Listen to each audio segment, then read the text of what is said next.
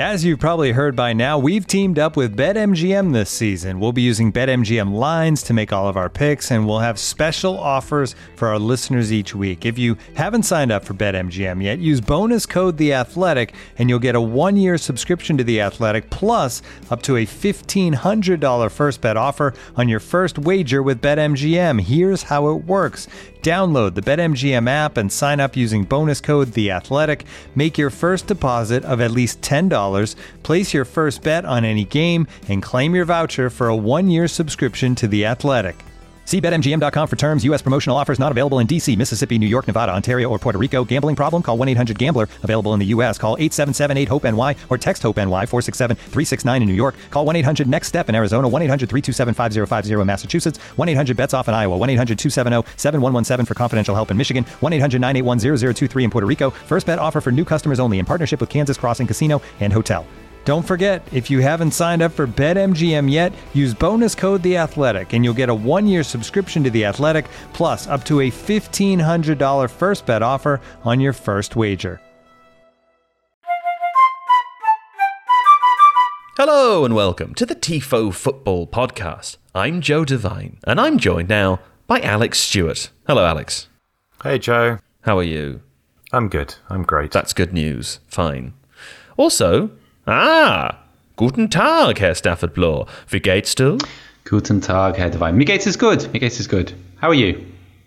I'm fine, thank you. Had a lovely weekend of uh, football watching, including AFCON, the start of AFCON, African Cup of Nations, which we will be talking a, a little bit about today, uh, including Cameroon and uh, Burkina Faso, Ethiopia, Cape Verde. Very exciting stuff. Um, also, today, we will be talking about some of the Bundesliga. Uh, I watched uh, Eintracht Frankfurt Borussia Dortmund over the weekend. That was a fun game.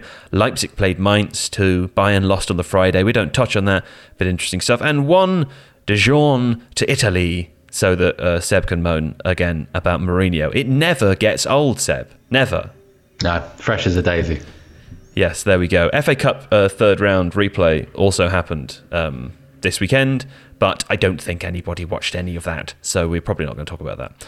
Uh, but there are some transfer things that have occurred. Um, Philippe Coutinho to Aston Villa, Luca to Aston Villa, other good players, I'm sure, will have moved to Aston Villa by the end of the day as well. So, you know, there'll be loads to discuss there, which we pick up towards the end of the podcast. And if you want to keep on top of all things that are good and good for you, you should visit The Athletic.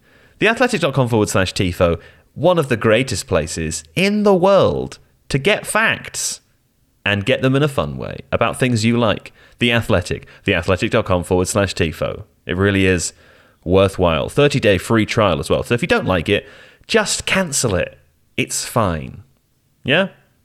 You won't want to do that though, because it's very good. There we go. Uh, now, uh, for today's episode, I will leave you in the warm hands and the oh so cool embrace of the African Cup of Nations.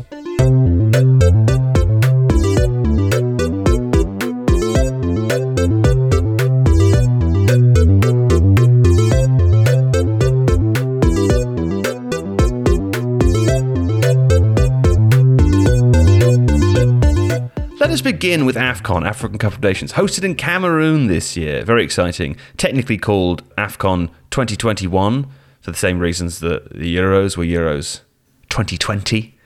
Uh, you know, a scar of the pandemic there, of course. But it's happening. Uh, I, I, enjoyed watching the opening game, Seb. Uh, Cameroon 2, 1 Burkina Faso. Strange game. Bit of a strange game. Lots of interesting moments. But uh, mainly, I felt like, I don't know, maybe we'll come back and talk to Alex about the, the tactical setup from Cameroon later, which in the first half didn't appear to work at all. Maybe Alex will have a different opinion. But in, in terms of, uh, of, of action, action packed. Yeah, so I had a little bit of a technical glitch. So I was actually watching on delay with you throwing spoilers at me. And one of them was the kind of the reveal about the tackle a minute into the tournament. So older viewers will remember some of the tackling from the first game of Italia 90 this was better. This was a kind of welcome to the tournament moment. I just I can't believe that survived a red card. That that was just. it was uh, Yago was the Burkina Faso. It was a real no nonsense tackle. It was a kind of. Um, I, I think it was a classic first game of the tournament in the sense that there was a, just a little bit too much adrenaline everywhere. And I think also, uh, I don't know what Alex thinks about this, but I felt a little bit like Cameroon not buckled under the pressure because they still won the game. They're a little bit inhibited by the pressure of hosting the tournament, and uh, that showed in a few moments, especially actually, especially in the second half because um, they had a few chances to kill off the game to make it three-one, and it felt as if some of the decision making deteriorated a little bit. Actually, one of the one of the, the better moments of the game was um, the tackle which led to the second penalty, and it's as clear a penalty as you can see. The referee awards it quite rightly, good decision, and I, you know, there were very, very few complaints from any of the Burkina Faso players. But the player that gave away the penalty just looked at the ref with just incredulity. Just what? Nailed on penalty. Yeah, that was good. I quite enjoyed the fouls in that game. A couple of other things I enjoyed from that game before we get to the tactics. There were technical uh, difficulties. I don't know if your feed uh, had this, mm. if if, um, if you had this in Germany, but there were technical difficulties which resulted in the scoreboard sort of disappearing for most of the match. Like the, gra- the overlay graphics weren't appearing, but also during that time a little bit inconsistent, but at times there was no transitional animation between replays and live game. And it really struck me how subtle, but how important that is, just to orient me as to which time I'm in right now. When there's a hard cut from yeah. a replay back to present time, I lose all orientation. I thought that was. Do you, do you remember when you used to watch like old time football and when um, when we were kind of at the vanguard of the uh, the dawn of the replay era. Like replays just used to have in the top left hand corner the word replay flashing. Replay. But yeah, flashed. and so there was a kind yeah, of a yeah. time before you needed clever transitions. But I, I, never really considered it from that perspective. But yeah, I agree completely. Yeah, yeah. it's like it's it's vitally important psychologically, I think, for the TV viewer. Uh, and it's funny how yeah, it's extremely subtle, something that you would not notice at all until it was gone. But there were lots of fun moments in this game. And something I wanted to ask you, Alex, about was Cameroon's setup because ahead of the game, there was there was only five minutes of sort of pre-match roll on TV here before the game began, but the broadcasters had, I think it was Cameroon, as a two-four-four, which was I wasn't correct, I know, but uh, was the, the the commentator who uh, who was discussing it seemed a little bit bewildered and surprised, but there we go.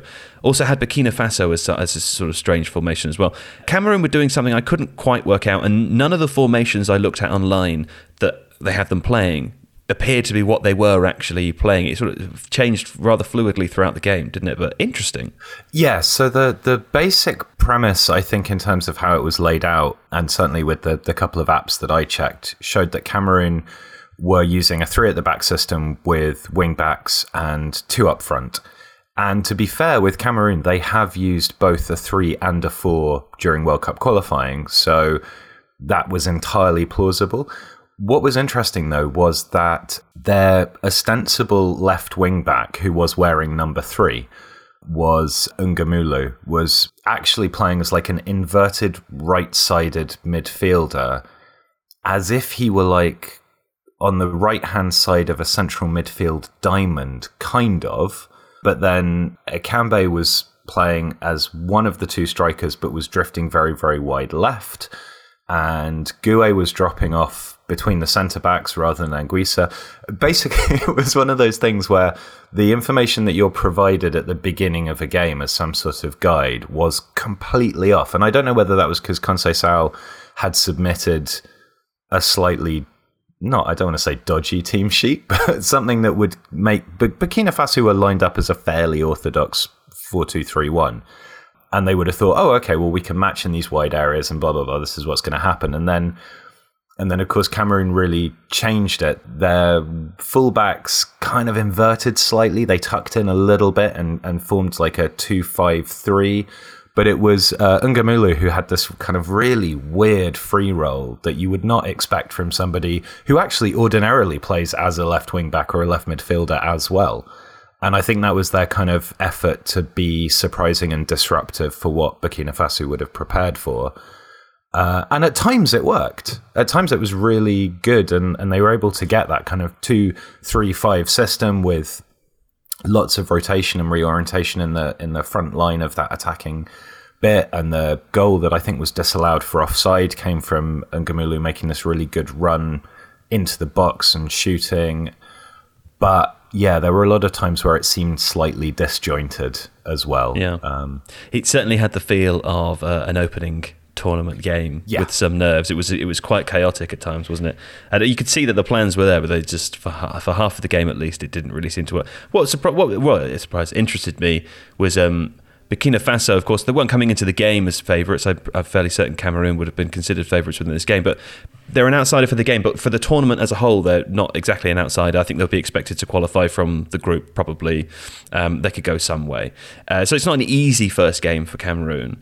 Burkina Faso, they seemed to hold Cameroon very well. They just didn't create very much, did they? They scored their goal from what seemed like their first opportunity, although there were two uh, exactly just before that. And one thing I wanted to pick up on before we move on was uh, Onana's goalkeeping, which for most of the game was very good and actually improved as the game went on. But there was this, there was the moment for the Burkina Faso goal where a cross has just sort of he's misread a cross coming in, it swerved past him, almost hit the crossbar. And when the cross for the goal comes back in, which is immediately after that, you have this sort of feeling watching him that he's decided to come for that ball, regardless of whether he can get it or not.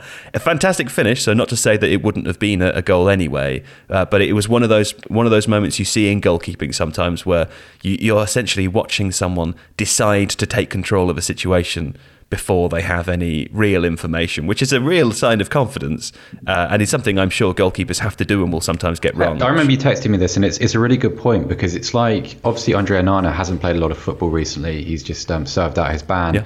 For listeners uh, who don't know, will you just go over that? As yeah, well? so he accidentally took a pill. He, he took a um, some medication that was actually um, prescribed to his wife. I think it might have been a pregnancy pill of some kind. Um, he was trying to take uh, his version events. is He was trying to take a, a paracetamol, and he took a pill which looked very much like a paracetamol. And we should say that that explanation has been accepted, but he served out a ban anyway because the, the thing that he took was on the uh, banned substance list. It's weird. That's weird. Is, there, There's no, is there no just no flexibility there? With I don't know. I- if, if they accept the, uh, the, the, the the reason being an accident, Well, no I- I suppose- for- to shoot because the ban was nine Yeah, months long, shortened from yeah, a year. So um, I think it got down to nine months as a result of them accepting his explanation. But I, I suppose, and I say this without really understanding doping regulations at all, but I suppose, regardless of what your explanation is, you have still taken a banned substance and it's still in your body. And so theoretically, what you gain some kind of advantage from that. I don't know if that's the case, but that that, that would be me following the logic through. But so your, your point about goalkeeping, I, I played in, in goal when I was at school if you have a bad touch, there's this weird impulse that you have to then kind of correct your your equilibrium by having a really good touch, and that felt like. Particularly if you don't touch the Exactly ball very often. that. And in this game, Onana was certainly the less busy. of the also, can you imagine being Andre Onana? So you sat out the last year of your career, you haven't played really any club football, and then you come into a tournament that your country's hosting as a key player for your country. Because uh, if they're going to win the tournament, uh, Andre Onana is going to have a have a very very good tournament. And so, can you imagine the nerves and the expectation and the pressure? And you have a moment like that, and the cross that nearly went in, the first cross that nearly went in, that came back off the bar. I think that was a worse sort of aesthetic than what eventually happened. So I have some sympathy for him, and he, he kind of recovered. He, he had a pretty decent game afterwards, and um, he is a very, very good goalkeeper. So I'm sure it was just a kind of a first night nerve situation, a bit of rustiness, perhaps.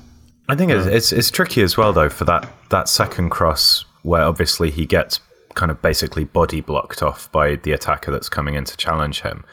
Burkina Faso did have two guys over at the far post, and there was only one defender from from Cameroon there. So although I think you're right about that commitment to that decision ahead of time to rectify the previous error, it is also probably one he should have gone for anyway, just because of the fact that The stars align. Psychologically and practically, it made sense. It just didn't to work. me a little bit, yes, I think. So. I think it's one of those things that goes. If you like with goalkeeping, so in that situation, you're making the decision to come for a ball or not come for a ball within split seconds of the, the, the crosser releasing the cross. And one of the things that goes, I suppose, it's a little bit like um, you know not being able to chip and putt. You know, if you, you don't play golf very often, it's the same kind of thing that sort of discussed in that sport. If you're not playing, if you have no familiarity, you lose all of these little instinctive abilities which kind of underpin your game and which kind of provide that basic level of security. And that was that. I think the first one is that. I think the second one is is what Joe was describing as kind of I need I need a commanding moment. I'm Andre Onana. I'm important. I'm my first choice. I'm the first choice goalkeeper in my country. Here am I. I'm coming for this ball. I'm going to take it. It feels a little bit like that. I, am not sure the kind of the, the blockers make that much difference. I think he should just come through that crowd anyway, and I think he would under normal circumstances. I liked his yeah. distribution. He has a wonderfully I love this throwing where you he yeah sort of the two hands to push it out of the chest. Yeah, the neck pass is that what you no, call no, it? No, netball pass. Yeah. It's, oh, it's I thought you... you... called it the neck pass because he's passing it from his neck. In, in netball, you're taught, generally speaking, to pass with that kind of like pulsing motion away from your chest. Nice. Yeah. Um, and I also thought his he has a very fluid overarm distribution as well. It's like a really nice movement. He doesn't the ball doesn't get caught up in his hand. It's one smooth kind of bowling motion almost. And there are a couple yeah. of times when Cameroon could get good counterattacks away because he was very alive to that. So right. I think that bodes well for him. Sure. Absolutely. Well, well done, Cameroon. The other game, of course, they have. Uh, in fact, before I, before we talk about the other game, I wanted to share a great resource which has been shared uh, on on uh, on Twitter. Uh, friend of the podcast, Tiago Estevao, has uh, collaborated with a couple of friends. Tiago is a, is a football data scientist. Uh, his friends, Biff Mila and uh, Riberom on Twitter uh, this uh, this uh, document itself was shared by the account Free Wooly. I think that's how you say it. This person, Max, has uh, has put this on Twitter. It's a 2021 Africa Cup of Nations preview document. It's a very useful uh, resource for anyone who's watching along, doesn't know loads about the players or wants to know more about the squads. I had the pleasure of uh, talking to Tiago the other day and him tell me that it was quite difficult for the team to cover the tactical element of Sudan just because there's really no, there's very, very limited footage available. Uh, so bless their hearts, they've done a fantastic job, and it's really uh, it's very engaging watch along material if there's, you want to um, go and go and look at it. There's also some good stuff on the Athletic with Afcon. Maher Mezahi is doing some coverage. Um, he's a yes. very very good freelance African football journalist, and he's he's doing some stuff which is great and very. I greatly enjoyed the big preview, all the stories. Yeah, that helped yeah. me learn that Burkina Faso weren't a team that were supposed to go out of the groups, but weren't a team that was supposed to make it to the end. Now, if someone could teach me how to say that in a better way, that would be great. Maybe I'll go back and read more of the Athletic. The other game that happened, and we should stress, by the way. We're recording this on a Monday. It'll go out on a Tuesday. Senegal have played today. In fact, they played just after we finished recording. So I'm, I'm going to actually sit out and watch that game, I think. We won't talk about every game in depth as we go, because otherwise we'll end up just talking about the games that happen immediately before we speak. But it's uh, the other opening day game was between Ethiopia nil one Cape Verde. And uh, interestingly enough, thank you to everyone who uh, who sent me tweets and emails over the uh, over the weekend, telling me, responding to my request for you guys to tell me which team to follow. I decided I was going to follow Cape Verde. I didn't watch the game though, so I'm starting as I mean to go on.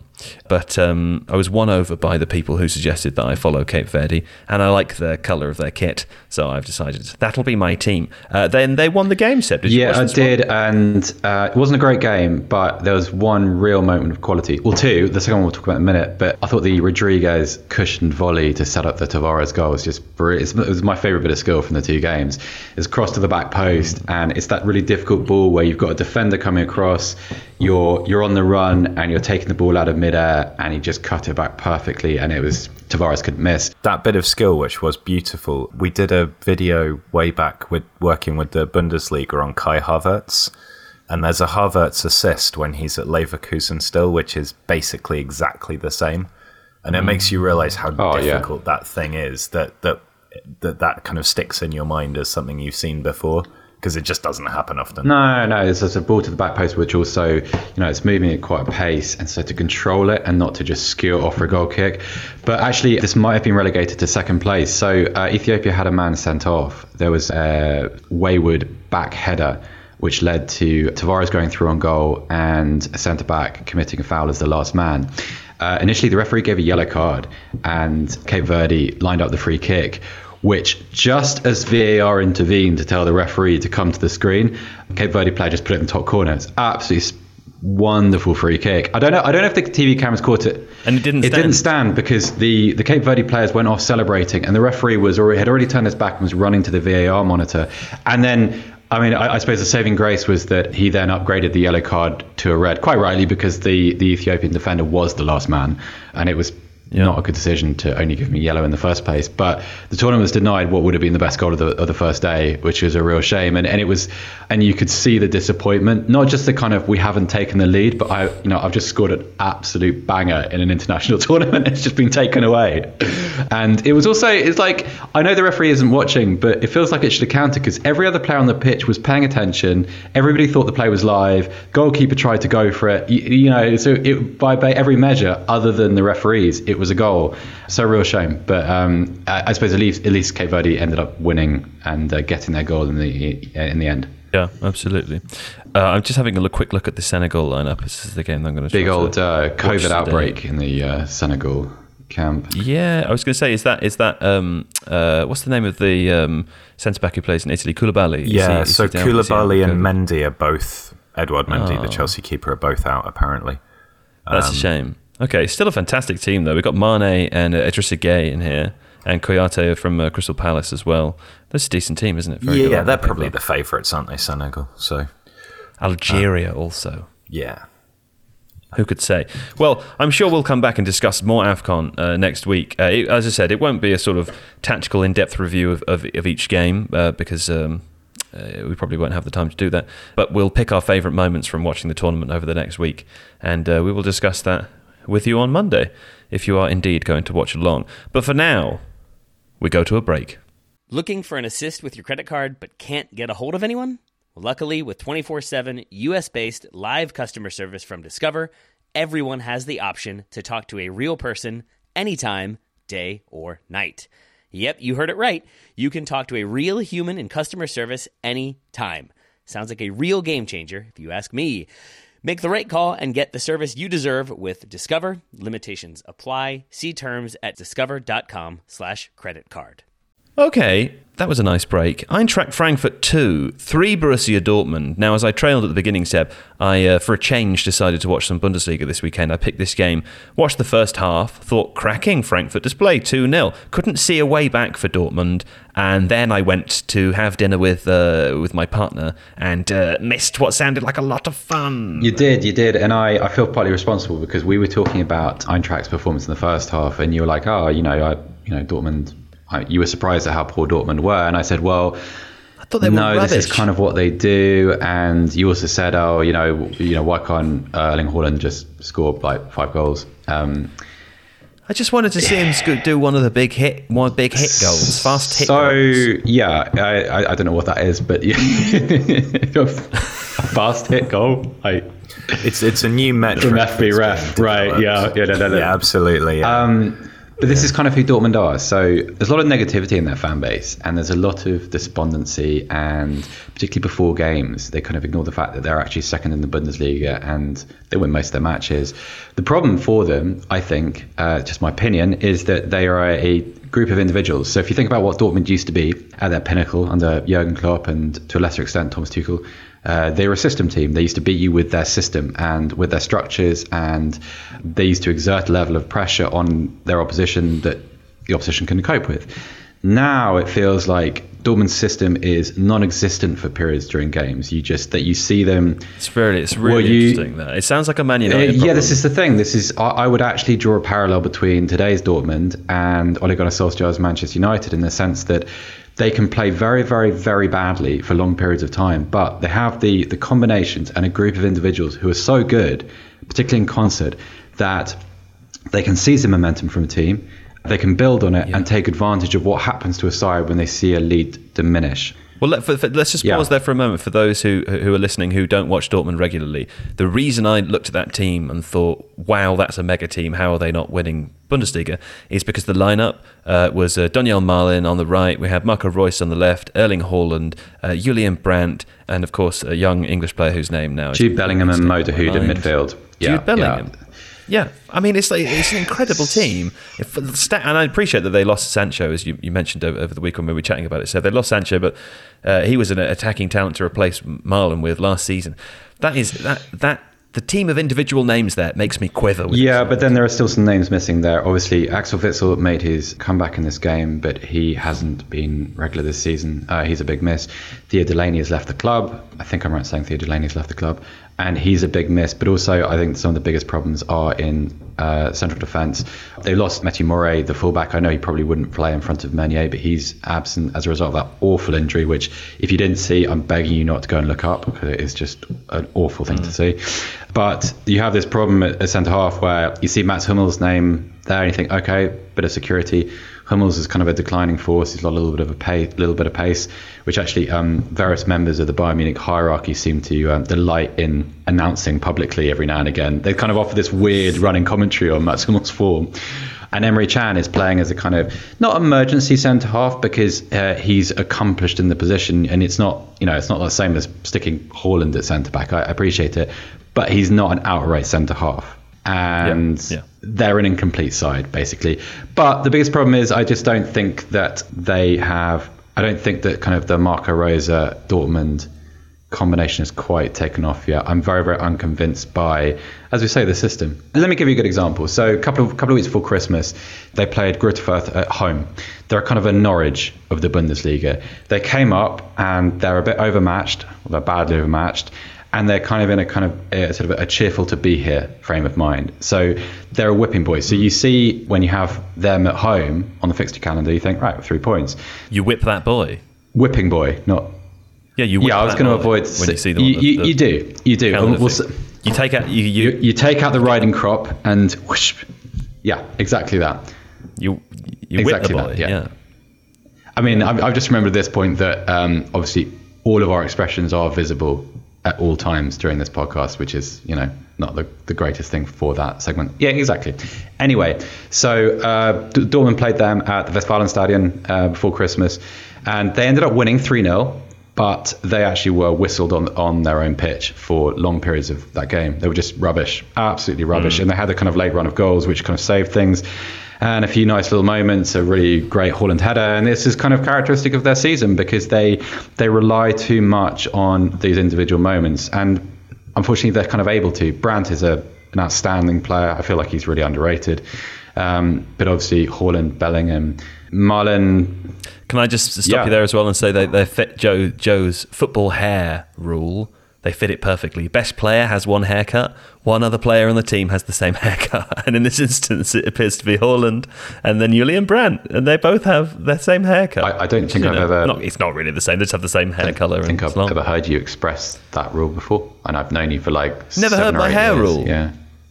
Yeah, no, I've heard the we've hair talked rule before. About, yeah, and, we've it, and it actually struck me when I watched the highlights that, yeah. that that was a thing. Um, Joe's hair rule never fails, and the hair rule it doesn't matter what kind of hair it is. The, by the way, the hair rule is not about saying people should or shouldn't have any kind of hair. Have whatever hair you want, all fine by me. But the hair rule never fails, and the hair rule is that if the best player on the pitch, if there is a best player, they have a particular style of hair. And there will be at least one other player who has exactly the same kind of hair, and it's sort of supporting hair. Unless it's Southampton, in which case they all got exactly the same hairstyle. Everyone. Yeah, it, that's the smallest version of it. The biggest version of it, Southampton, a perfect example. Southampton 2015, 2016, everyone looked like they were yeah. an RAF fighter pilot from 1943. everyone looked like Calum yeah, Chambers, exactly, basically. Exactly. Uh, yeah. But, it, it, you know, De Bruyne, Zinchenko, everybody has the thing. Uh, it's, it's, it's, it's, it's infallible. Yeah, okay. Um, anyway, though, Alex, tell me about uh, uh, Frankfurt a little bit. They were very impressive in the first half. Admittedly, again, I didn't see the second, but Raphael Borré uh, scoring a mm. scoring a brace in the first half. There, um, they've also been very impressive recently, not just in this game. Yeah, and it was a lovely set piece from from Kostic, and and these there's, there's a couple of players here that like Santos Borré we we talked about insensible transfers before. Like he had a short spell, I think, at Atletico Madrid that didn't work out. Went back to River Plate, but he's he's a very, I'd say, Premier League slash Bundesliga style of forward. Like he's an aggressive presser of the ball. He gets into good positions. He's got a kind of physicality about him, which is fun to watch. I think Kostic is an interesting player as well because he's he's very much a left wing back rather than a left back. Like some of his one on one defending against Dortmund was not amazingly accomplished. Mm. He, he he has this tendency to sort of jump into challenges in a slightly Luke Shaw fashion where he throws a leg up on the off chance that it might hit the ball that's being crossed in rather than trying to actually square a man up and, and defend the space. But he he has a very very good delivery um, from set pieces and when the ball is moving. And they've stuck to that kind of system. Frankfurt. They've had this system for quite some time now, and it seems really polished. I think it's an interesting point on Dortmund and and Seb your analogy with United as well that there are these teams that seem to like under under Klopp and Tuchel, Dortmund were very systems, and then it felt like Favre was kind of a transitional coach who wanted to free up a little bit more of that individuality, and and it's almost like teams exist on this spectrum where they're worried almost about being too systems orientated because then if you lose a couple of players, then sometimes that system can break down thinking like I don't know Sheffield United, for example, when they lost the two wide centre backs. So they try and move towards a coach who's a bit more placed in the middle to encourage individuality and so on.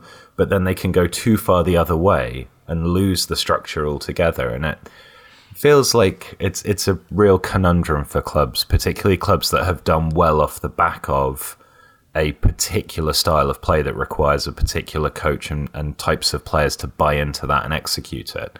Like Leeds coming up, you know, when when Bielsa leaves Leeds, there's going to be a period of adaptation as they move from a very very systems orientated team to a team that has to do things a little bit differently. How do you handle that transition? And it, it feels like, ironically, Dortmund haven't handled a transition well. That's a tactics joke for you there. Thank you. That was very, very nice. That was that was excellent. It feels as if I, I do agree on the five point and the kind of slide away from systems football.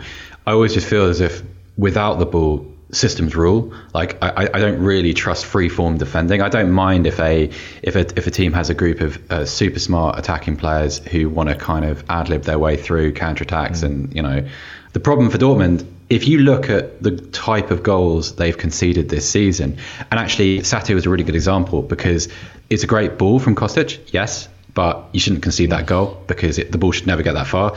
The second goal they concede is. It's really bad, isn't it? And it was a kind of yeah, but it's it, but it, it, it, was perfectly descriptive of their situation without the ball. There's no order. Yeah. There's no. There's just a lot of people trying to do things instinctively, and that's where you need the system. That's I think that's where the system protects you, especially when you've got a lot of absentees.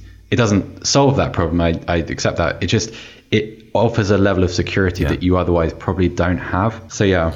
Uh, you're you're preaching to the converted there, but but you got with with German football particularly they you know the the idea that that football exists during the course of the game in in four distinct phases that kind of roll into one another so defense transition to attack attack transition back to defense if you're thinking about football in that way you can't divorce the two you can't have a like a here is my tight system for defense and then once we go into transition to attack and attack, it's all vibes and we do whatever we like and we all run around and it's kind of fun. But then we've got to get back into a tight defensive structure when that transition occurs. Like you can't do that. It doesn't make any sense. I think you can have roles though. Like I think you can have. I, I do agree. It's just that if you individualize what we mean here by system, which I know sounds like a contradiction in terms, but if you think about, say, you, you, your two centre halves and you, your deepest midfielder, like what is my function on the pitch? That's the kind of that's the the first building block, foundation of defending.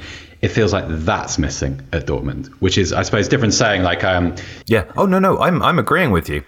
We're not we're not we're not disagreeing here. I, I think that that's that's the problem is that when you try to yeah when you try to free up your attackers to play in a much more vibesy way, you're automatically reducing your ability to defend systematically because part of the ability, particularly with counter-pressing teams, part of the ability to then throng around the ball once it's lost is based on a system. Like good pressing is entirely systemic. Otherwise, it doesn't work. It just becomes chasing after it's the also, ball. Also, you've got to be dependent on the security behind the press, which is something that kind of the mm-hmm. which Klopp really nailed. Yeah, and that's one of the things, interestingly, that Bellingham has been praised for improving in his game. Is rather than just running up to try and squeeze the ball down as a counter press on his own, he's learned to be more astute about when to stand off, when not to lunge in for a tackle and that feels like a development that was positive last season and maybe is falling off a little bit this season. But I haven't watched enough of him recently to confirm that. I wonder a little bit whether Jude Bellingham has acquired a little bit too much responsibility for how that team plays. Um, obviously, uh, all roads lead to Erling Haaland and probably Marco Reus, but Bellingham is such a good player in so many different ways that it becomes, and I don't think this is a problem specific to Dortmund or even Marco Reus, I think it's just a temptation of a talent as it flourishes, is that you don't try and contain it and you have a player that's popping up everywhere and doing all sorts of things. And actually one of the, my, my takeaway from this game with, especially with Bellingham and Haaland, was just, they love getting in the face of opposition players. Love it, love it, love it. And they always do it in English. Bellingham, of course, you'd expect, but it seems that Erling Haaland's shithousing language is English. He was obviously born in Manchester there was a moment where Dortmund were running down the clock in the corner and they were just booting the ball against defenders' legs uh, to win more corners and to, to kill the time. And I, I think it was Borré actually um, tried to kind of have a go and have a bit of a chirp at, um, at Haaland. And just to show what a kind of um, talented shithouse he is, he actually started, you know, snarking him in Spanish there's a rather kind of uh, there's a picture of him uh, speaking to him in Spanish, and I'm not sure what the podcast friendly way of saying this is, but gesturing at his own testicles. The testicle gesture. Literally, yes. what happened? So Haaland, sure, yeah, the, the yeah, exactly the uni- the universal sign of disrespect, yeah. But Bellingham has this too, and Bellingham is like for all his his wonderful qualities and his technical abilities, he is a nasty little player too, which I, I, I quite like. I quite like about him. Um, he's aggressive and combative, and um, he's kind of got that self-preservation uh, element to his football, which is um, yeah, he knows how to look after himself. There we go. I like it. Uh, well, we're just going to go for another quick break, and when we come back, we'll uh, carry on talking about Bundesliga. This episode is brought to you by Michelob Ultra, the official beer sponsor of the NBA. Want to get closer to the game than ever before? Michelob Ultra Courtside is giving fans the chance to win exclusive NBA prizes and experiences like official gear courtside seats to an NBA game, and more. Head over to michelobultra.com slash courtside to learn more. Looking for an assist with your credit card but can't get a hold of anyone? Luckily, with 24 7 US based live customer service from Discover, everyone has the option to talk to a real person anytime, day or night. Yep, you heard that right you can talk to a real human in customer service at any time. Sounds like a real game changer if you ask us.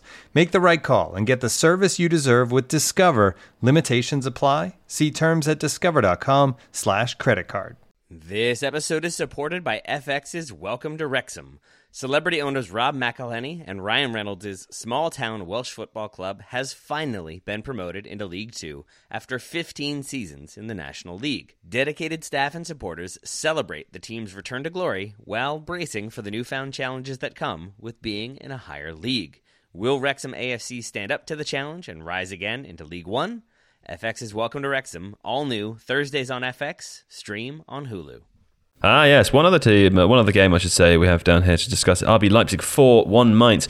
Now, this is interesting for non uh, Bundesliga regular viewers. Seb, RB Leipzig in ninth place, 25 points in the Bundesliga at the moment, which is 12 off Dortmund in second, 18 off Bayern in first. It's not the position in the table that I would expect them to be at this point in the season. Explain, please. Yeah, so things were very, very up and down under Jesse Marsh. Um, so the starting point really is that Leipzig lost an awful lot of talent over the summer. Lost those two centre halves in Upamecano and Konate. Everybody knows about that. Also lost Sabitzer, who was very, very important to them just because of, I suppose, his identity of football and his technical qualities, but also, um, much as we've just been speaking about Bellingham, there was a aggression and a personality to Sabitzer, which uh, was very, very important. Lost him obviously lost Julian Nagelsmann off to Bayern Munich, and Jesse Marsh comes in, and Jesse Marsh. It's it's a very difficult conversation because there were times when I was watching Jesse Marsh's Leipzig when I thought this is quite a good team, and typically though those would be moments where would be attacking football.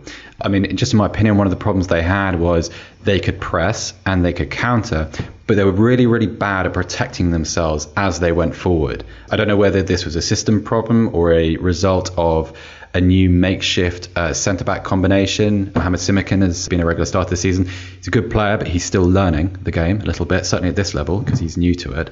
And I don't know, I, I think Jesse Marsh got this job at the wrong time.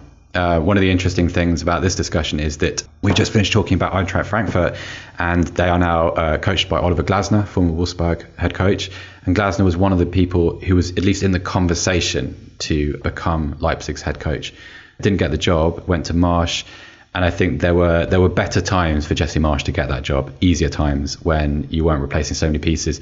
And Leipzig for a lot of the season looked like a team in transition. They had holes and gaps in their football, uh, lacked some of the synonyms which have developed during the Red Bull era. And uh, yeah, this was this was really encouraging for all the opposite reasons. If you hadn't watched a Leipzig game since Nagelsmann left, and you just turned on your TV to watch this, you'd think nothing had changed. Sure. Nobody had left, nobody, you know, and it was very, very. Well, worth pointing out for the sake of context that Mainz were one place above them in the league table. So a 4 1 victory, this uh, this pragmatic, probably suggestive that Leipzig are lower than they should be. Well, yes, they are, but also the, the moment which changed this game was Mainz had a man sent off for uh, a deliberate handball on his line. But, and, and I understand that places the, the match in a and the result in a context, but it came from a really nice press from Andre Silva, Leipzig getting bodies uh, forward quickly and vertically to support the press and to support the break. And Hack was left with no choice but to, I don't think he, it was deliberate, but it, it, clearly prevented a goal, so it was rightfully a red card.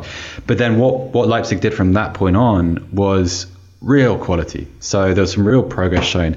Like all four goals were counter attacking, really. The penalty was a result of one. But if you see the speed of first of all the ball recovery and then how quickly the ball moves forward as a result of that. And then the third part of that is when you look at the point at which the goal is scored how many attacking players are actually in support of that? For the second goal i think leipzig got players forward to, to construct a five on four for the and that was scored by Dominik Szoboszlai. For the fourth goal, scored by Andre Silva, it was a 5-on-3. And you're seeing players work really, really, really, really hard. And this is kind of a Jurgen Kloppism. Like you're, you're trying to outrun players. And it's obviously a Rangnickism as well. And Leipzig have it. And there are imperfections and there are problems with defence. And they've got Bayern in a couple of weeks and Sociedad in February too. And so they aren't back. It's just you can see the Bayern under Domenico Tedesco and you can see before Christmas, they had three games under him where they just looked they looked confused. They looked like a group of players who had had to take too much instruction and were just overwhelmed this was the first time I've watched them where I thought, okay, this is the beginning of a new direction, and it is convincing. So it was it was really good. Mainz, Mainz are a good side, by the way. They just never really recovered from losing Hack in the first half, and they weren't willing to make any compromise. They still pressed, they were still aggressive, and it kind of cost them. They sort of went down swinging, so to speak. And I, I do recommend anybody who gets a chance watches uh, Bo Svensson's Mainz because they're they're a fun fun watch. But okay. this was this was about Leipzig, and they were good, very very good. Alex, we've heard uh, uh, Leipzig, you know, had a bit of a talent drain uh, uh, over the summer already. There are other players that um, lots of international teams will be interested, in, or teams internationally, I should say, would be interested in. Oh yes, there's obviously Nkunku who came on the the touch where he gathers the ball and then sort of cuts it back inside for Szoboszlai to score was delightful, and he's just a really great player. Like I, there's, there's there's not many. I don't tend to get as excited by attacking players. It's not really in my nature to find that kind of thing fun. But he is brilliant. Everything he does is good. And he puts an incredible amount of effort and energy into, like Seb was saying, getting up and supporting those attacks. He has the technical capability to execute what he's doing at high speed, and that's high speed in terms of how he's running and how the players around him are running, but also in terms of processing the position of opposition players really quickly. He's he just like there's there's just nothing that he seems to do that isn't very good. There's also uh, Tyler Adams there, who I think is a really interesting player. He's he's quite a versatile. I mean, he's sort of like a central midfielder by default, but he can play deeper. He can also play as a right back and that kind of high energy pressing style of play, but also this ability to carry it forwards a little bit. He gives Leipzig that kind of platform, I think, to to be able to get those players forward. Like Seb says, if you're if you're committing a lot of players forwards in attack or to counter press, you need to have a structure behind it. I did get annoyed with the way that Simakan continued to appeal for the offside for the Mainz goal rather than drop his hand and close down the player who ultimately got the ball. But that's just a minor grouch. Simakan's going to be a good player. He's a little rash at times, but uh, oh yeah, no, we we talked about him as a sensible transfer thing when he was at Strasbourg, and Strasbourg are one of those clubs that produces not just the occasional, but like some genuinely good players. Like Ludovic Ajorque's there. Anthony Caci is moving somewhere to Germany, I think. I can't remember exactly, but but he was one of the like the young prospects that was coming off that Strasbourg line and was really interesting. So he he will be good. So the Adams thing is is is uh, quite intriguing because so on on Saturday one of the one of the, the problems posed by Mainz is that even with ten men, they weren't willing to deviate from you know Bo Svensson's ideas of how to play the game, which is very straightforward, very very vertical, and very quick. And Adams had a few really good moments in the construction of goals because he uh, he created the second kind of inadvertently. He was a little bit fortunate with a long ball, but he also created the uh, I think I think he was responsible for for beginning the move, which ended in the Nkunku goal, the third Leipzig goal. Um, and there was a moment, probably about 35 minutes in, where uh, Mainz was still absolutely dead set on going forward, and Leipzig had been caught probably with about five players pressing and there was a ball played vertically quite close to the right hand touchline and Adams was in there anticipating it and making the interception and that's what kind of what we mean about having that lock at the back in that you need to have a player there who can see a few plays ahead Lovely. Okay. Uh, before we do a couple of little uh, uh, UK related transfers, Roma 3 for Juventus, or in other words, Seb's monthly opportunity to make fun of Mourinho, I would assume this is. Unless, of course, Alex, you pop this in the plan and I'm surprising myself. Uh, no. No, I, I didn't. I didn't Seb, watch it. Go ahead and moan. It was extraordinary.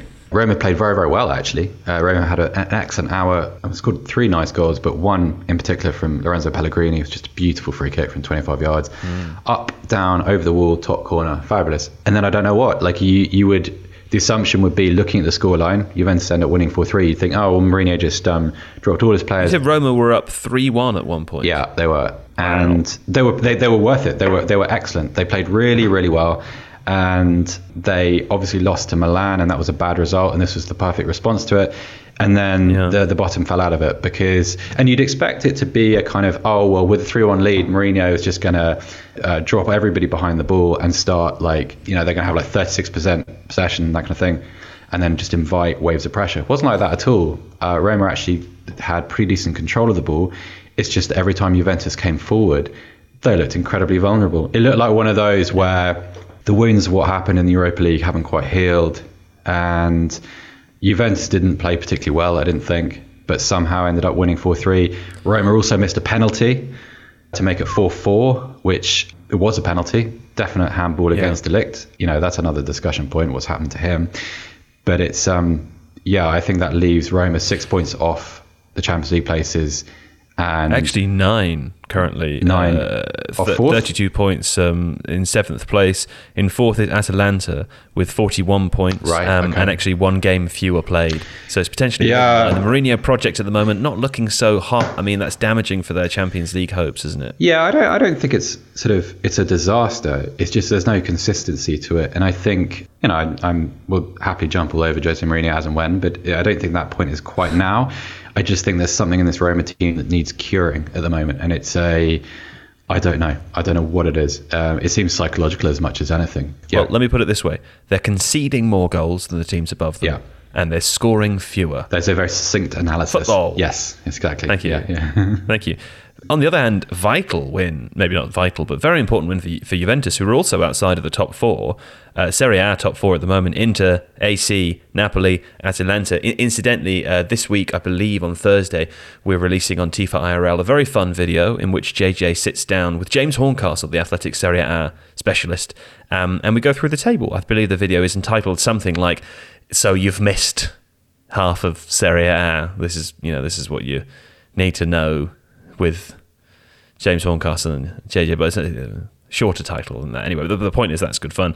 Juventus in fifth place, 21 games played, 38 points. Atalanta could open a five point gap if they uh, if they win their nay six point gap if they win the next game. Hey, don't write, don't um, don't don't rule out Fiorentina. So they um so we're recording. I think they're playing at mm. five o'clock on Monday. Uh, CET, so we were obviously recording before then, but they're playing very, very well, and they're not just the goals of Dusan Vlahovic. Um, they also have two games in hand on most of the teams. Yeah, so uh, they're playing pretty well. Um, they've also signed Jonathan Ikone, uh, which is really interesting. He was a, a player that uh, I know Alex likes as well. Uh, I can't wait to see him play for Fiorentina. Someone we won't be seeing playing for Juventus anytime soon is Federico Chiesa. He has done his ACL, which is awful news. Oh, dear. I love I love It's watching bad. Chiesa. I think it's great, but um, Yeah.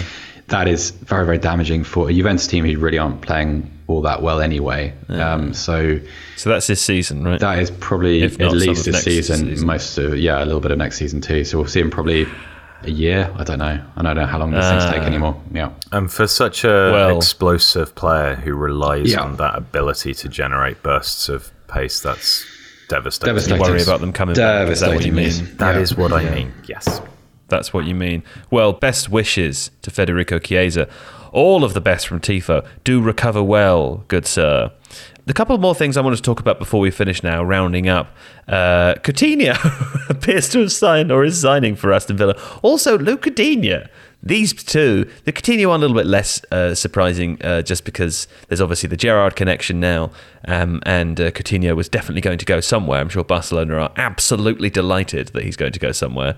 Um, I haven't looked at the specifics of the deal, if indeed it's occurred yet. I have no idea, but it's certainly heavily It's mooted. a six months loan. It's been completed, and um, Right. Coutinho has taken a pay cut to complete it. So right. yeah. And do we know what proportion of the wages that Aston Villa I, I are paying? We don't no, know. No. I'd be curious to know that. But um, very interested, uh, Alex, to see what you think about that. I mean, is does Coutinho still have it? I mean, I would have thought one of the issues is that he hasn't played enough in the last couple of years for us to really get to grips with his ability now. Well, I mean, it kind of almost feels like that's been the case since that, like, 2013 14 season when he was quite good. Sure. Has he actually put consistent minutes together anywhere? Um, He's had half seasons. I think. yeah, is- well, that's not yeah. consistent minutes. Um, it's, I guess, I guess the issue with him is that he he wants to be the guy at whichever club that he's he's playing at. He he wants things to go through him. He considers himself. There was that classic thing with Klopp where he considered himself to be a 10 and Klopp was like you're not really that you know you're you're you're actually very good at these other things and he was like no I'm a 10 so I, I guess it'll be interesting to see the the dynamic where a manager is managing a player that he has played with is always interesting uh, a manager managing a player that he's played with who has that view of himself will be even more Yeah. so I think it'll be a real test of Gerrard's ability to man manage. And I also think it's the kind of thing where, you know, like when Villa had Grealish in that sort of creative inside left role where a lot of play went through him and, and he was the conduit for most of what they did well with the help of John McGinn, that actually seemed to work quite well for Villa. It could be that Coutinho is going to be able to do that. But like you say, there's good, there, there has to be a caveat around how much he's played. So Bit of a tough one for Emi Buendia as well, Seb, who's only really just joined in the summer. It's not impossible to see how they could play together, but it's it's a little bit more complicated. Yeah, it is tricky. But then if you look at sort of Villa's performance and you see the lack of shots, um, the lack of progressive passes into the penalty box, and you see what Philippe Coutinho is still really good at, I suppose it's pretty easy to spin him as an, as an answer to things that Villa can't quite do. Buendia's best seasons were off the right anyway for Norwich. Yeah, well, then the other problem is that I think that just ha- I think that just happened to be because of that. That was the formation that they were playing in the championship, uh, and as part of that system, that's where he best fit. I, I, I think uh, not to say that those aren't his best numbers when he's been in those positions, but I definitely see him more as a ten. He just I think he just hasn't had a, a season where he's had the opportunity to um, to show that necessarily. it's He a- has all the qualities. Yeah, but it's a difficult one, isn't it, though? Because if, if, if Coutinho has a good six months, then there's going to be a lot of pressure on Villa to make this a permanent deal in the summer. Um, they're not going to face a lot of resistance from Barcelona in doing that. I wouldn't have thought. Um, and then, and then I, I suppose, Hefty bit of encouragement, perhaps. well, then when, once once you once you sign a player like that, uh, then you're, you're kind of you go down this path of having to basically construct your attacking midfield around them. So that would be very very bad news for Emi Buendia. Also, um, Leon Bailey, who can't stay fit, uh, which is a real shame because I love watching Leon Bailey. But you'd imagine that well, he's always going to play right or left. He's not going to play centrally.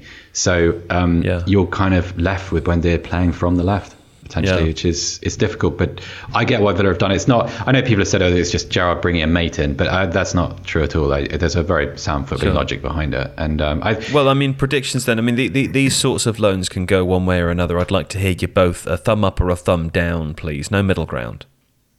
Uh, it's a thumb up from me. Okay. Uh, it's a thumb up. I think he'll have an excellent six weeks and then fade. So what is Okay. the, what Well, is that? A that's- you've thumb at basically done a middle, and 45 I just- degrees? or? I, Yeah, I just ruled that out. I've so middle I'm sure ground you. Yeah, out. middle ground. No, you can't do No, that. he specifically Not Yeah, allowed. okay, You said you think it's a thumb up. I, I, I think- so I I'll, think I'll thumb up them. Thumb up. Yeah, Yeah. fine. Mine is a middle thumb. I think I, I, I haven't decided. Um, what Luca Digne is the other one. Uh, apparently, all the rumors, all the rumors and reports at the moment are, are, are linking him and saying that he's agreed personal terms with Aston Villa. Aston Villa going to beat uh, other clubs such as Chelsea to the signature. Although, I mean, again, these things are uh, who could say whether these things are true or not. Um, it's a slightly odd one, isn't it? Or is it? It's well, yeah, it's odd to me because I think Luca Digne's really good, So do I. but I also think that um, the I can understand leaving Everton. Not not terrific news for Matt understand Johnny. Targett, is it? Really? well that that's the other thing. Like Targett has been sort of underratedly good in an annoying way since he left Southampton, and you know I think I think Villa Villa generate quite a lot coming through their fullbacks, Cash on the right and Targett on the left, and it. So from a systems point of view, it makes sense because Digne is an upgrade on Targett, but then. I don't know why Digne wouldn't be going somewhere better than Aston Villa, with all due respect to Aston Villa. No, indeed. Um, Well, I mean, I think Villa are affluent enough to offer great wages. I think uh, I think the Villa project is quite exciting. I don't imagine it would be that difficult to convince someone playing someone who's been disenfranchised from Rafa Benitez Everton to join Villa. And also, like the Chelsea thing, Chelsea want a, a temporary solution. I mean, they're trying to recall Emerson from Lyon and you know to, to fill in for Ben Chilwell. I guess the point is though, if it goes through, regardless of the context and the, and the scenario, Villa have, have got themselves a fantastic. Definitely. Oh, for sure. I mean, it's a real like it's a sort of deal that I feel like outside of the context that you've just provided, Seb, would not happen, and therefore is a is a steal. He's a really Yeah, yeah, good yeah. player. Like Good set piece taker as well. Good set piece taker. He's, he's the sort of player who you, when you think about, probably because he's been playing in such a shonky Everton side for a while, when you think about the best left backs in the Premier League, you don't automatically think of him. Um, but he's absolutely up there. Yeah, no, for sure. Okay. Well, there we go. That's the end of the Tifo Football Podcast for this week. Uh, Seb Stafford Bloor, Danke schön auf Wiedersehen. Vielen Dank, Herr Devine. Cheers. Yes. And Alex Stewart, bye. Yeah, that'll do. Bye. Fine. Yeah. Good. We'll be back next week with more. Uh, more AFCON and whatever else is happening at that time. Uh, exciting stuff. Um, keep an eye out on uh, Tifo IRL this week for some fun video releases and on the Illustrated channel. Uh, and uh, thanks to you for listening. Hope everyone's new year is just going just fine. Goodbye.